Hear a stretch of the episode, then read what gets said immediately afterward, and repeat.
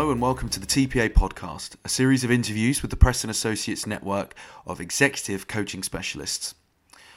We will take a look at the trends driving business and leadership from around the globe and offer insight and analysis on how you can become a better leader. I am your host, Tom Ritchie. The TPA podcast is available to download on Apple Podcasts, Stitcher, Acast, and SoundCloud, or you can listen by visiting our website, theprestonassociates.com. For decades, Hong Kong has been one of the world's most prosperous and peaceful centres of business, enjoying links with the biggest economies in both the Western and Eastern Hemisphere. However, the past 12 months have proved challenging for business and society alike.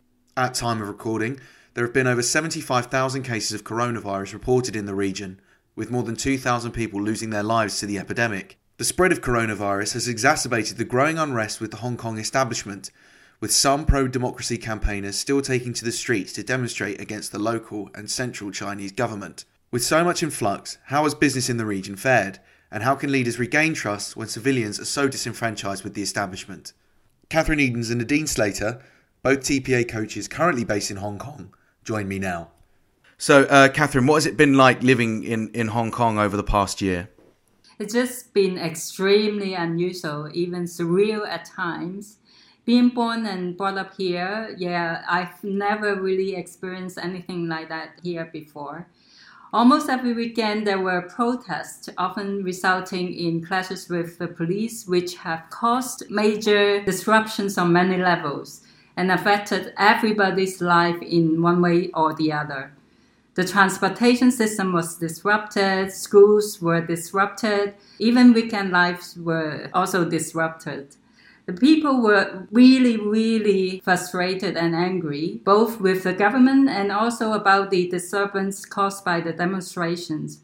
The division in society has reached a level of unseen before, affecting families, business, and other sectors. And and Nadine, as someone who's um, who's come to the region more recently, what's what's it like? What's life been like acclimating to Hong Kong in the current environment?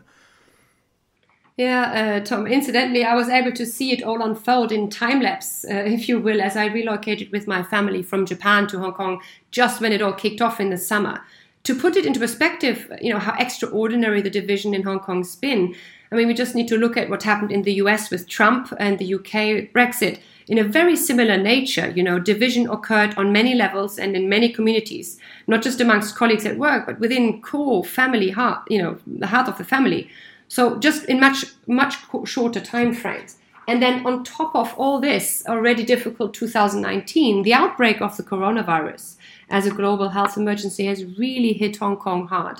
Um, you know, it was already a lot under stress. So personally, you know, being just literally uh, having um, public facilities and activities majorly scaled back from major sporting events like Rugby Hong Kong Sevens being cancelled, our fairs, business conferences, or theme parks closed, uh, continued school closure for over a month. A month has far-reaching effects. And in the last few weeks, um, you know, we went from feelings that Catherine mentioned, like anger and frustration, to really more anxiety and, and panic buying of masks, even toilet paper and staples like rice. We compound it with daily logistical stress of just how to arrange yourself. You know, if you have kids like I do, uh, homeschooling two kids in parallel of both parents working from home at times is extremely stressful. So mm. testing times, but you know, the city overall remains functional, and I think everyone is really focusing on trying to keep some sort of routine and continuity going, really going back to basics and trying to be resilient. How has the civil unrest and more recently the coronavirus affected business performance? Well, probably all companies have been affected to some extent, but obviously some sector has been hit much harder than others especially related to tourism, travel, hospitality, and retail. There has been a huge decline in visitors, leading to massive reductions in revenue. Many businesses closed or laid off their staff, hotels' occupancy down to single digits, really extremely low, and the property market has almost come to a standstill. More recently, also um, manufacturing, trading, logistics have been affected. Supply chains are struggling to resume operations after Chinese New Year with the majority of the factory workers unable to return to work. In the meantime, presumably, almost every company in Hong Kong has had some staff working from home to keep their operation going, resulting in probably the biggest ever test of business continuity um, in a crisis situation. And you know, there's been a clear breakdown in trust between the majority of civilians and, and the establishment. So, how has this been reflected within organisations based in the region? Uh, yeah, Tom, I mean, the immediate effect on companies varies greatly, as we know, but overall, I, I wouldn't say there has been a direct impact for the majority of businesses in terms of a transferred, if you will, loss of trust in, in, in their leadership, right? Unless, of course, um, through outside pressures, when Hong Kong people get the perception of a company or a particular brand as taking political sides. So overall, as we're in crisis, people naturally can get overcome with fear and anxiety. So we can see people react with a lot more fight or flight response rather than staying calm or applying common sense. This is exactly when we need this kind of heightened focus to building trust, right, in the leadership in any government organization. And uh, as you put it, with this blatant lack of trust in the establishment, people are certainly reevaluating how they can trust their more immediate leaders at work. You know, keeping the business going, there's job stable, keep the teams together despite of people maybe with different political views in the same team, or even now with the virus, the physical uh, distance, um, how to keep them safe. So now more than ever, it's really important for business leader to have the fingers on the pulse, to know the thinking and feeling of their people, so they can be really agile and calmly and clearly address the needs on a human level and with empathy. So then together they can go through the crisis and adapt to the changes ahead.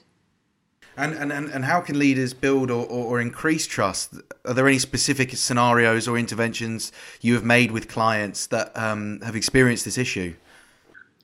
Trust is a critical business driver. Where trust is high, performance is high because we can operate more efficiently in terms of cost and time. When there are trust issues, relationships and leadership effectiveness suffer. So, for example, the recent strike at the hospital authority here in Hong Kong had a breakdown in trust with the government, resulted in breakdown in the communications and relationship, led to a five-day strike by thousands of medical staff that it really impaired the hospital services greatly. So, to build or increase trust, Leaders need to communicate clearly, to be authentic and non judgmental, through sincere dialogues to build empathy in relationships. They can start by actively listening more to their people's challenges, thoughts, and feelings so that they could engage them better, to ask better questions, and help them finding their own solutions. And actually, Tom, if I might add there, when, when we coach leaders, building trust is pretty much always at the core of their development, um, as trust is the foundation for any healthy, healthy or effective relationship. So, in that context, we always start with a leader looking inward, understanding him, him or her as a professional and a person, you know, so that they can become more self aware, looking at their values and strength, potential strength overplays, and their drivers and motivations. And as a second layer, we help them understand the impact on others by looking at their role and the system that they're in. So, what are their stakeholder relationships? And including reflecting on the level of trust in each of those relationships. And we look at these two perspectives because we believe leaders must be able to really manage themselves first uh, and really role model or walk the talk, as it's often referred to, which is key for establishing trust in, in relationships with any of your stakeholders.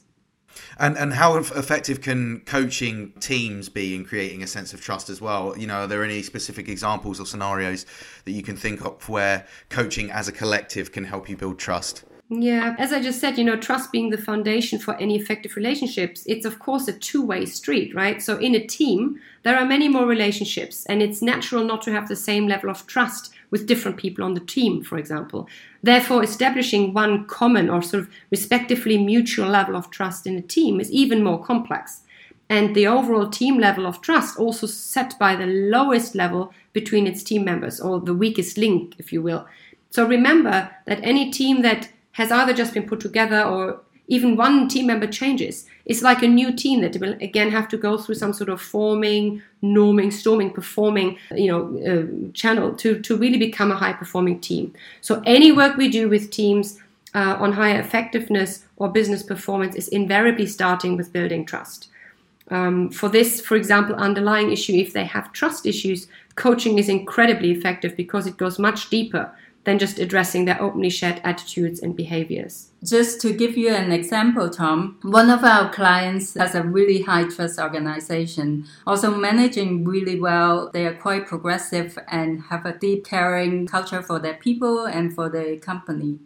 Even prior to last year's events, the company was building and safeguarding their culture. And in response to the stressful developments in Hong Kong, the management introduced a forum to help the staff to express their concerns and face their challenges during the very uncertain time and also as proactive leadership team in addressing the rapidly changing business environment. They also anticipate different scenarios of developments and plans for the possible outcomes so that they can be agile and prepare the employees accordingly if they needed to make any strategic adjustments. Looking forward to the future, what are some of the issues that business will face in, in the coming months?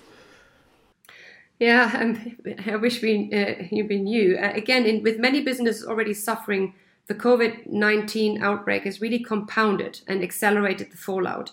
Um, the economic downturn will surely continue for some months um, as the pandemic is yet to be overcome. Um, and as and when the immediate crisis is over, it will take some time for the businesses to recover. Companies in Hong Kong are currently already facing the dual task of one in ensuring employee protection while also managing business continuity and they're feeling the strain of their commercial responsibilities. So in the immediate future for some industries such as hospitality and f&b businesses will have to scale back operations or even close their doors altogether. And in manufacturing businesses the backlog that we see in supply chains needs to work itself out of the system um, before it can resume normal operations. And then there's also the practical side you know in terms of adjusting to new ways of working. Whilst offices or factories remain shut in some areas, businesses will have to, you know, work with more technologies, working from home, video conferencing, uh, more flexible type type of working. As a people impact, that has a very real impact, as parents have to deal with the prolonged school closures. You know, um, very very high stress in the system. That really, for example, as expats, many of my colleagues or clients are actually sending at least one parent abroad with the kids perhaps even till the summer. Um, and some are returning altogether. So there is definitely an impact. So, what are the, the real business priorities now for the next month? Its importance on clear and prompt communication with their employees, really taking account the team's concerns uh, and needs with, with really genuine care and empathy. A lack of such clear communication, you know, le- leaves a void of understanding, which we can easily turn uh, see turn into frustration and anger exactly leading to activism such as the type we've seen on the streets of Hong Kong. And will the government and business alike have to rethink strategy to take Hong Kong forward over the next few years? It is a real test of time to see how the confidence in the market comes back, as some of the um, global investors have already last year started to redirect their investment to Singapore, for example. So, yes, formulating a comprehensive strategy to fully restore societal stability and business confidence remain really crucial task for the Hong Kong government in 2020. So just today, in fact, Hong Kong government announced a stimulus package of 30 billion Hong Kong dollars, with over half of that going straight to support the hardest hit industries like retail, hospitality, transport, culture, tourism. For individual businesses, building a more resilient organizations and investing time really helping employees to stay healthy and positive has become really top priority to overcome this current crisis. So in the midterm, we think people strategy we attracting overseas talents to the city is very important and really create a strong sense of purpose and inspiring company culture that nurture high performing teams to become more proactive and agile so that they can also manage the rapid changes and increasing uncertainty that we are all experiencing now. So, in that context, we here at the Preston Associates in Hong Kong, together with our colleagues in Shanghai and Singapore, already a trusted thinking partner to our clients in the region. And we are here to support any organization to build trusted leadership and high performing businesses here in the region. Catherine, Nadine, thank you so much for your time today. It's been really interesting and very enlightening talking to you today. Thank, Thank you. you for having us. Thank you. Thank you for listening to the TPA podcast, available to download on Apple Podcasts, Stitcher, Acast, and SoundCloud. We look forward to bringing you another episode very soon.